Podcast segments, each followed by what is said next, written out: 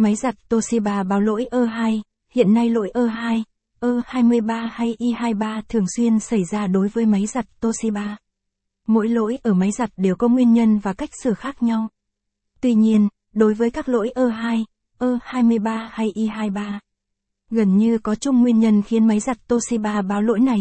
Trong bài viết này, Điện lạnh Thịnh An xin phép được tổng hợp thành một bài chia sẻ các nguyên nhân, cũng như cách khắc phục khi máy giặt Toshiba báo lỗi E2, E23 hay I23, và NBSP, nguyên nhân máy giặt Toshiba báo lỗi E2. Do nắp cửa máy giặt Toshiba chưa được đóng kín, khi cửa chưa được đóng kín, thì máy giặt Toshiba sẽ báo lỗi E2. Do công tắc cửa lồng giặt bị hỏng, do công tắc cửa hỏng nên cửa không thể đóng kín, vì thế mà máy giặt Toshiba sẽ báo lỗi E2. Do hỏng công tắc từ bị hỏng, cũng giống như công tắc cửa. Khi ở chế độ vắt, nếu nắp cửa không đậy kín thì máy báo lỗi E2.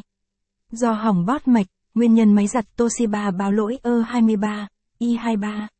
Do hỏng công tắc cửa máy giặt, 90% máy giặt báo lỗi E23 là do nguyên nhân này. Do hỏng bo điều khiển hoặc dây kết nối với công tắc cửa bị múp hoặc đứt, cách sửa máy giặt Toshiba báo lỗi E2. Nếu do cửa máy giặt chưa được đóng kín thì bạn cần đóng lại cho kín. Đối với các trường hợp do hỏng công tắc cửa, hỏng công tắc từ thì bạn cần gọi thợ sửa chữa máy giặt tại nhà đến để kiểm tra xem phải do nguyên nhân này hay không. Nếu phải thì có thể thay thế, nếu không phải do hai nguyên nhân trên thì chắc chắn là do hỏng bót mạch. Với nguyên nhân này, chắc chắn bạn cần gọi thợ sửa rồi. Cách sửa máy giặt Toshiba báo lỗi E23, I23, với lỗi thì chắc chắn bạn cần gọi thợ sửa máy giặt tại nhà rồi.